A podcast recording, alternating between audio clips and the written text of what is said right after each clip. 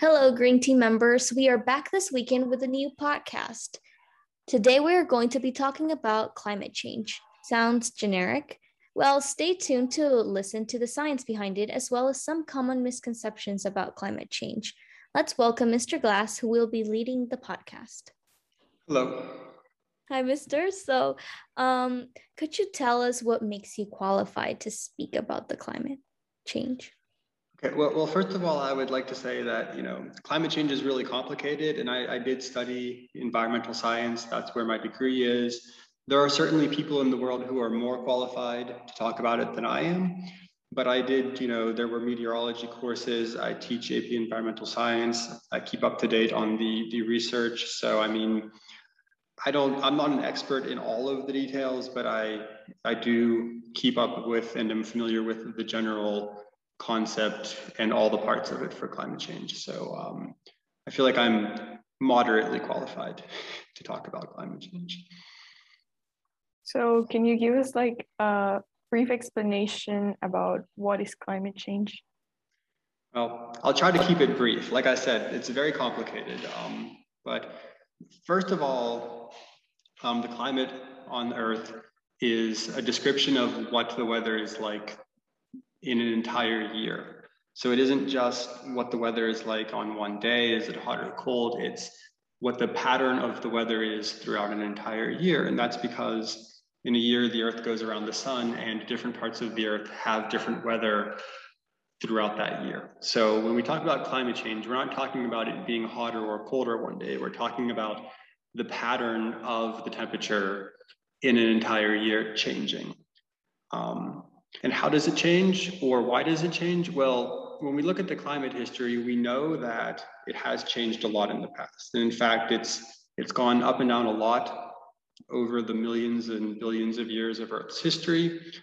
Um, so we do know that the climate does change. Um, the climate also refers to the, the weather, which is the temperature of the atmosphere, and that's the really important part in understanding climate change is that the atmosphere has an average temperature.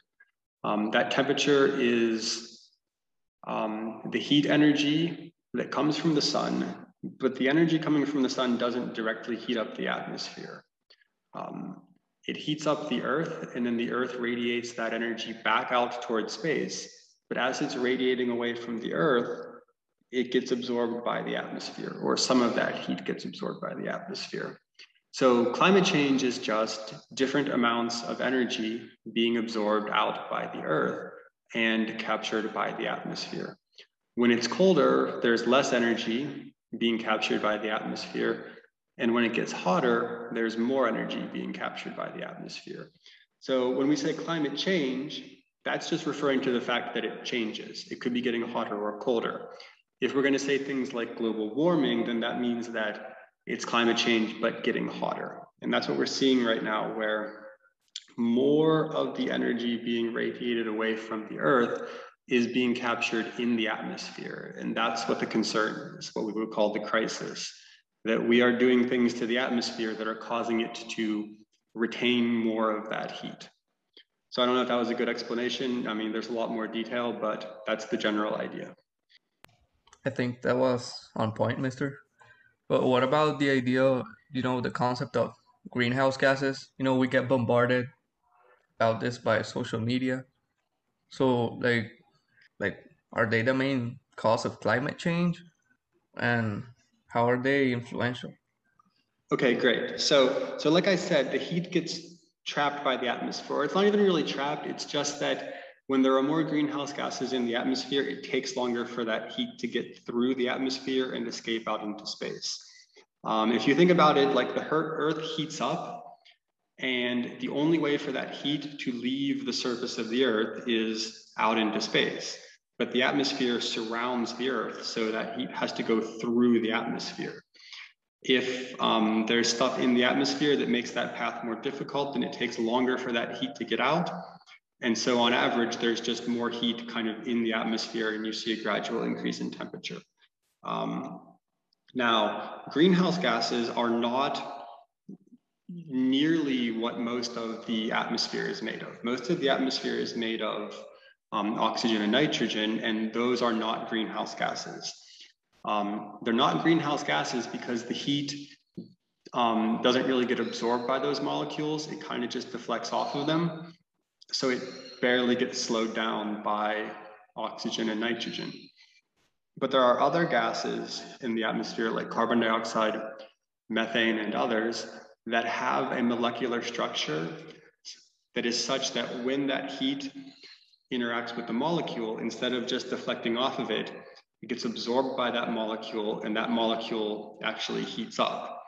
So basically that the heat is kind of stopping there and no longer is traveling through the atmosphere, but it is now retained in that molecule. And that molecule will eventually emit that heat again, but that process just slows the path down, so it takes longer. So those greenhouse gases are a very small percent of what's in the atmosphere, but they're important because they do a lot of the work in retaining that heat. Now, um, so, and that's the problem is because there are a lot of human activities that release those gases, and that's where the concern comes from.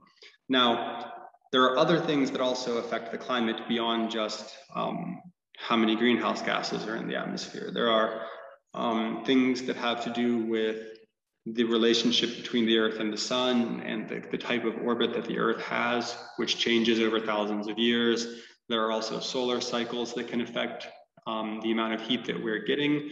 But those aren't what, what concerns us because those are kind of a natural process that's been going on cycling through for millions of years. The concern is that we are putting a lot of greenhouse gases into the atmosphere very quickly right now. And it's um, scary what that could do to the system. Well, now that you mentioned the word natural, um, so I wanted to ask what your opinion would be on the claim that climate change is a natural thing and it has been going on for a long time, which you agreed to in the beginning, and therefore we shouldn't worry about it. Great. Well, I like that question because um, you know a lot of times we tend to think that natural is a synonym for good, as though anything that were natural we should just let happen because that's how it's supposed to. But um, I mean, if you just stop and think about it for a second, there are a lot of things in nature that are not good for us, that like don't, you know, you know, like everything that we've built here on Earth has been in like to the goal of making it easier for us to live here. If we just let nature take over, you know, that's going to make it a lot harder for us to live, and that is the concern. So, so just because climate change is natural, you know, I'm not sure why that should be the thing that makes you decide if we should do something about it or not. You know, I mean, just because like it's still going to get hotter, it's still going to make it harder to live. So even if it weren't our fault, you'd still think we'd want to do something about it. But again, you know, just because it's happened in the past doesn't mean it's not our fault. You can think of a lot of examples of things that have happened in the past, and then you could start to do something that makes it happen.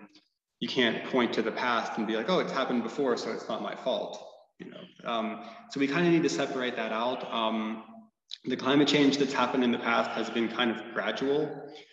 Um, it never happens very quickly, and what we're seeing now is a very quick change compared to what has happened in the past, and that is the cause for concern. So, so yeah, I mean, you know, nobody nobody is saying that the climate has not changed in the past, but it's just not a very convincing argument to say that we shouldn't do anything about it just because it's changed in the past. So, you know, the whole thing about natural selection and how organisms adapt to their environments. Do you think that, it, like, following the process of climate change and global global warming, the organisms right here on, on Earth would adapt enough to survive and not need to do something about it? That's an excellent point. Um, and in fact, like before answering that question, like a lot of human history, like the, the major changes in human history have correlated to changes in the environment. Um, the theory being, you know, uh, you know, the climate changed and that changed our behavior and that brought forth like a new kind of stage in human history. And of course, yes, um, you know, the, the climate's always been changing and there were a lot of major changes to the structure of the species that live on Earth that correlate to um, changing climate. In fact, the most famous one is the um, asteroid that killed the dinosaurs. Um, a common misconception there is people might think that the asteroid, like the explosion from the asteroid, killed the dinosaurs. Um, and it certainly did kill any of the ones that were near where the asteroid hit. But the reason the dinosaurs went extinct, even on the other side of the planet, is because the asteroid knocked so much debris, like dust and dirt, up into the atmosphere that it changed the climate. It blocked the sun from being able to warm up the earth as much as normal. The temperature dropped a whole lot, and a lot of the um, a lot of the plants that the dinosaurs depended on to sustain their large bodies couldn't grow as much, and they and they starved over many years after the asteroid hit. So there is an example of climate change and the dinosaurs not being able to adapt to the changing climate. However, at that time, there were only a few very small mammal species that had evolved at that point, but because it got cooler and the mammals were better adapted to a cooler temperature, um, that asteroid impact was actually very good for mammals and they um, kind of thrived after the extinction of dinosaurs. So you know, in a way, we have that asteroid impact to thank for humans evolving. So yes, some species will benefit from um, an increasing temperature. Some will go extinct. You know, like that's how evolution works. So not all the species are going to adapt. Some of them will will thrive, and some of them will go extinct. Interesting, since people think climate change will cause mass extinction and everything disappearing. So talking about that, like, what's a common misconception? You know, the one people most mostly have. Okay, I mean there are probably so many misconceptions here, and I'm not always up to date on what you know what people are saying or you know what the misconceptions are. Um, you know, back when I was learning about it, I think one of the common misconceptions was that it's hotter now than it's ever been. Like the temperature right now is hotter than ever, and that's why we know we're causing climate change it's actually not that hot right now because we have been in a period that has been relatively cool. In fact, you know, when the when the dinosaurs were around, it was much hotter here, but they're cold-blooded reptiles, so they did well in that hot temperature. Uh, the concern is not that it's hotter than it's ever been. The concern is that kind of the slope, the rate at which the temperature is increasing, is steeper than we can put that we can notice anywhere in the climate history. So it's not it's not the absolute temperature, it's the rate at which it's going up that is concerning. Um, and that's for the people who are arguing for climate change. Um, the arguments that I always heard against climate change were that, um, you know, it's not really that much CO2 that we're putting into the environment, and there are natural processes like volcanoes that put just as much. So we're not really doing anything more than nature would normally do. And, you know, maybe once upon a time you could make that argument, but every year like if you look at the rate that we consume fossil fuels, especially as many countries um, modernize, become industrialized, and start burning their own coal for electricity, like the rate just keeps going up and up every year. And it has long since gone way past what the natural rate of CO2 being put into the atmosphere is. Um, do you guys have any that you think that you've heard or you're not sure if they're true or they're misconceptions? I I wanted to clarify on the on the basic one that it's planting trees will help save the environment. But I've also read many many articles that say that that is a misconception. So could you clarify that?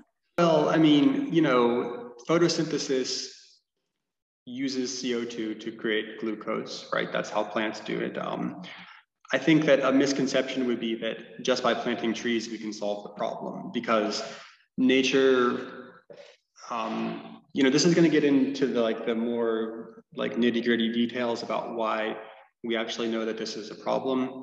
It's because because nature finds an equilibrium, right? Like before we were here, there was an equilibrium, more or less. The temperature went up and down over thousands or millions of years, but it never went way off in one direction. And also, like with the carbon cycle and where the carbon is in the environment, you find an equilibrium there are as many plants as there is carbon and water for them to grow in the atmosphere. Um, you could try to plant more trees, they'll, they'll absorb carbon, but you know, like trees grow anyway. Um, so it would take a very concerted effort to not only get all those trees to grow, but then to keep them alive, to make sure they have the water.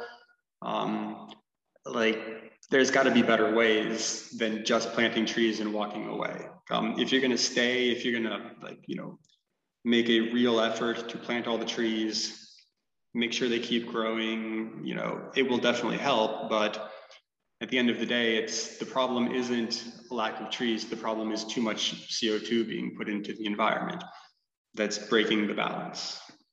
So also there's like this belief now that everyone as an individual, like using uh, metal straws, for example, can make like such an impact. Is it sense of the people who use a plastic straw, or is someone more to blame it? Good question too. I think this gets more into like the social aspect of things. I think there's there's two things going on here. One is that you know, as individuals, we look at a society, we look at a planet with 8 billion people, and we kind of get this feeling like we can't make a difference. And in a way, that's true. Like we're just one person. Like I could, I could stop using carbon completely, go camp in the woods or something. But like that's not going to change what what humanity is doing, right? But you know, we are human beings. We have emotions, and like you know, we want to feel like we're working in the right direction. So you know, if you stop using plastic bags, if you buy a more fuel efficient car, if you ride your bike when you can, if you use metal straws, like you're not, that's not going to solve the problem but it will solve the problem of you feeling bad about climate change, right? And I mean, that is a real problem. Like it, like there's no, it's good to reduce your carbon footprint, but like we need all of humanity to reduce its carbon footprint. And like you doing it is a step in the right direction, but it's not a solution, right? And then the other thing is that a lot of the, a lot of the, um, you know, the way media works today, like there are a lot of powerful institutions on earth that are able to kind of mold the direction of the conversations in the media. And um, you know they can how do i say this um, carefully? They can um, put it out there that as individuals like we should be concerned with what we're doing when in fact it is the largest, most powerful institutions that are contributing the most to climate change. The, you know, the places where electricity is being created, where the food processes are being created, like, like the individual isn't the one who's making all the carbon. It's these very large, um, you know, industries and organizations that are producing very large amounts of things that we need, like energy and food, but that's where the problem is. So they're kind of, in a way, they're also trying to deflect the attention away from them and put it onto us as individuals, which is something that we need to be very aware of.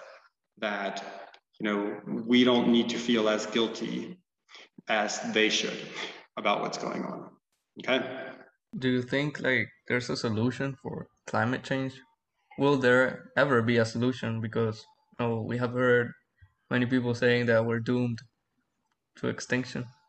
Well, I think that, you know, like we've talked about it a little bit in like in the adaptation part, you know, I kind of started to answer this question, but um, before getting on to if we'll adapt to climate change, we need to talk about what climate science is in general. Um, like, I, like as I said, it isn't hotter than it's ever been. The concern from climate scientists is about the sudden rate at which the temperature and the level of CO2 is increasing.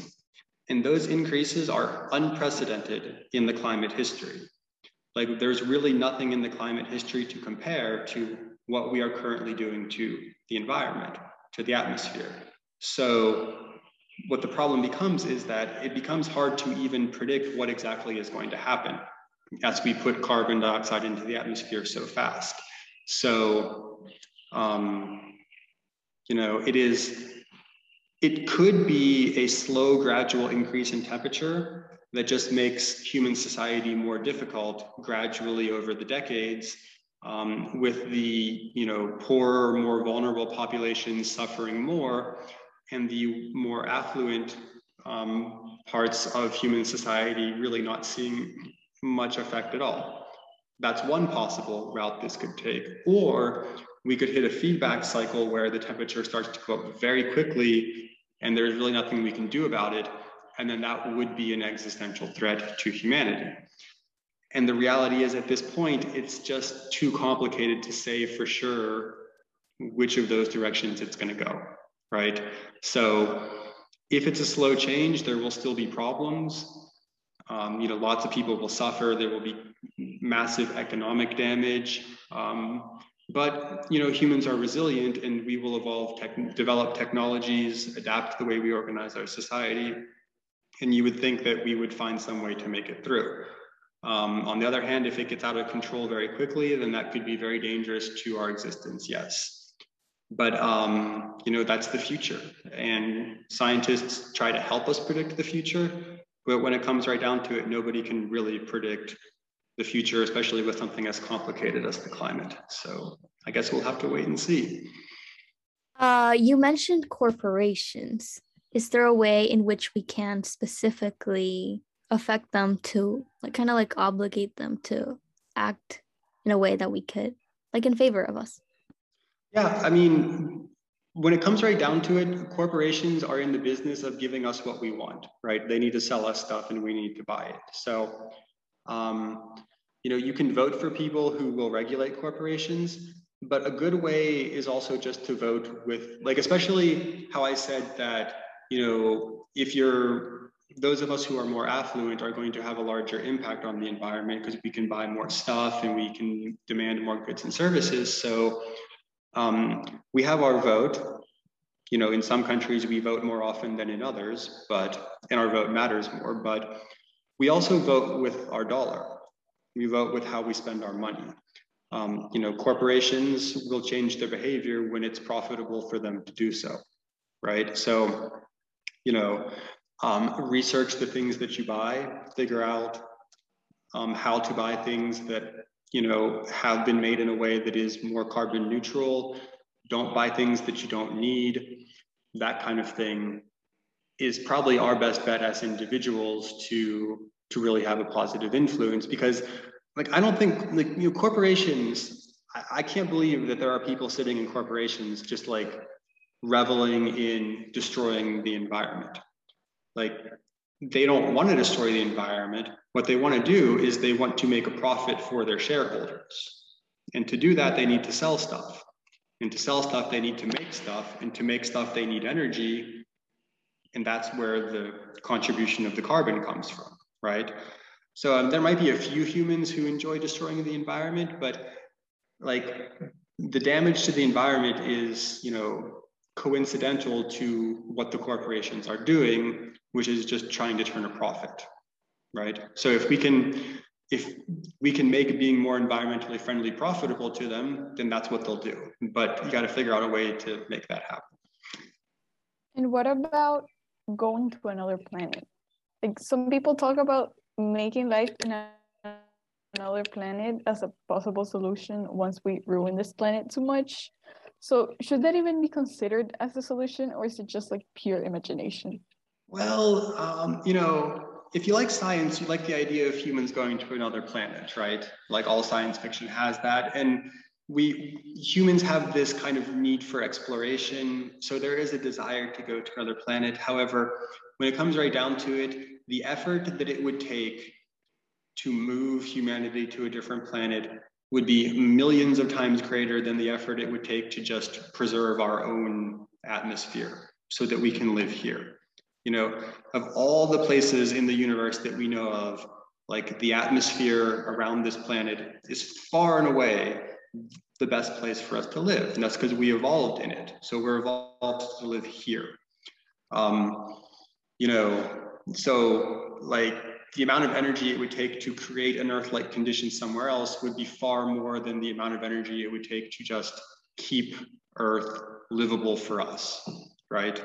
So I think, you know, like it has to make sense that the priority should be to just like you know protect what we what already works for us instead of trying to start over somewhere else right not that we shouldn't try, like, you know, exploring another planet, that's great, but that's for a different reason. It shouldn't be our like survival plan, I don't think. Well, and that's, um, there's this concept that has been around for a long time called spaceship Earth, where, you know, you imagine that instead of living on a planet, you're a member of a small crew on a spaceship that is just like on a long journey through space like everything you need is in that spaceship. Like all your food all your water you have to grow it.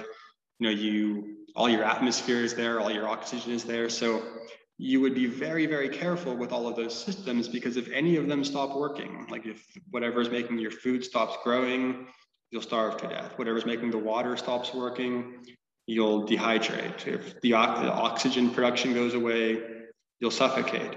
So you'd be very careful with all your systems right because your life depends on them. Well, in a way, you could think of the Earth as a spaceship, right? Floating through space. Like it's all we have. There's nothing outside of Earth that will come and save us. Like we have to, you know, like this is it. This is the only thing that will sustain us. So if we destroy all of its systems, then there's nothing left to sustain us. So, so essentially, that solution would be like the plot of WALL-E like uh, living everyone is fed in the space and like living in a spaceship. Well yeah i mean we could build a spaceship to live in but like i mean if you think about WALL-E that would be a very small percentage of the population that would get to go live in that spaceship right? And i mean i guess like if you're talking about um, a scenario where it isn't that we want to move all of humanity somewhere it's just we want to preserve some seed of humanity then sure we could try to start a colony somewhere. And even though life on Earth goes extinct, there's still a small colony out there somewhere that could like, so humanity could survive, maybe. But if you want to like preserve humanity like like it is, right? Like with a large planet with billions of people in a modern society, then it's best to do that here. Yeah. Okay. I have another question that kind of goes off what is currently the topic, but you know how you have factories releasing like um, smoke to the air and everything. So is all that contaminating the atmosphere like, proportionally divided? Does it all like um in the atmosphere? Okay, like, right. I think I yeah. I think, you want to mean like is is um, the greenhouse effect stronger where there are more factories? Is that yes. your question? Yes. Okay. No. Um, it, it disperses into the atmosphere. The, like you can look at, you can carefully look at a map of CO2 concentrations in the atmosphere and see differences, right? So yeah, there are differences because it's dispersing, but it's in the process of dispersing. But more importantly, the atmosphere moves around and where the heat is moves around also. So like the part that's warming up doesn't necessarily necessarily correlate to where there are slightly higher concentrations of CO2. It's not like CO2 is hot or something, right? It's not like the CO2 is has some property that it is hotter. It's just that on time, on average over time, less heat can escape the earth so there's more heat in the atmosphere. So that means that the average temperature goes up. Now, on a given day, the temperature goes up and down throughout the year. There are seasons. The temperature is always fluctuating. So, so that comes back to this idea of you can't see climate change happening like on a given day in a given location. It's a slow, gradual change over many years. So, so you do see slight differences in CO2 concentration from place to place, but you don't see that necessarily correlating to the changes in temperature. So, could you tell us if we should be pessimistic or optimistic? Well, thanks. Um, you know, I, I realize that some of what I said might have sounded a little pessimistic, but I think we should always, you know, wrap up the discussion on an optimistic note. And I think that um, you know, especially for the younger generation out there. I have great hope because when I was your age, even though the science looked pretty clear that climate change was a thing that we were doing and it was dangerous, there was a lot of resistance to it. And even people who I thought, you know, were pretty rational on other topics would really they would deny climate change without much reason behind their denial. But like I see a younger generation that that really like seems to understand what's happening or understands that it is happening. So like that's the first step is you know when there's a problem it's noticing that there is a problem. The next step is doing something about it but the fact that your guys' generation seems to notice that it's a problem for me is a great sign of hope. Um, and there are solutions. And like i said before the solution might not just be some magical technology that solves all your problems it might be a combination of making better technology and changing the way that you guys live your life like you know what the expectations are for the amount of energy you can consume and the kinds of food that you can eat. And you combine that with some better technology and there's every reason to think that there is a path forward. Um, it's not a guarantee. It might take a lot of hard work but i think you guys and your generation are on the right track. It's just you know Human history has been full of challenges, and this is another challenge that we need to overcome. Thank you so much, Mr. Glass, for the last words of inspiration and hope. I really think the podcast was very interesting and informational. We thank our listeners for choosing our podcast, and don't forget to follow us on Instagram at underscore Green Team Club. This was the Green Team podcast on climate change. Ariana, Ale, and Jorge. Bye.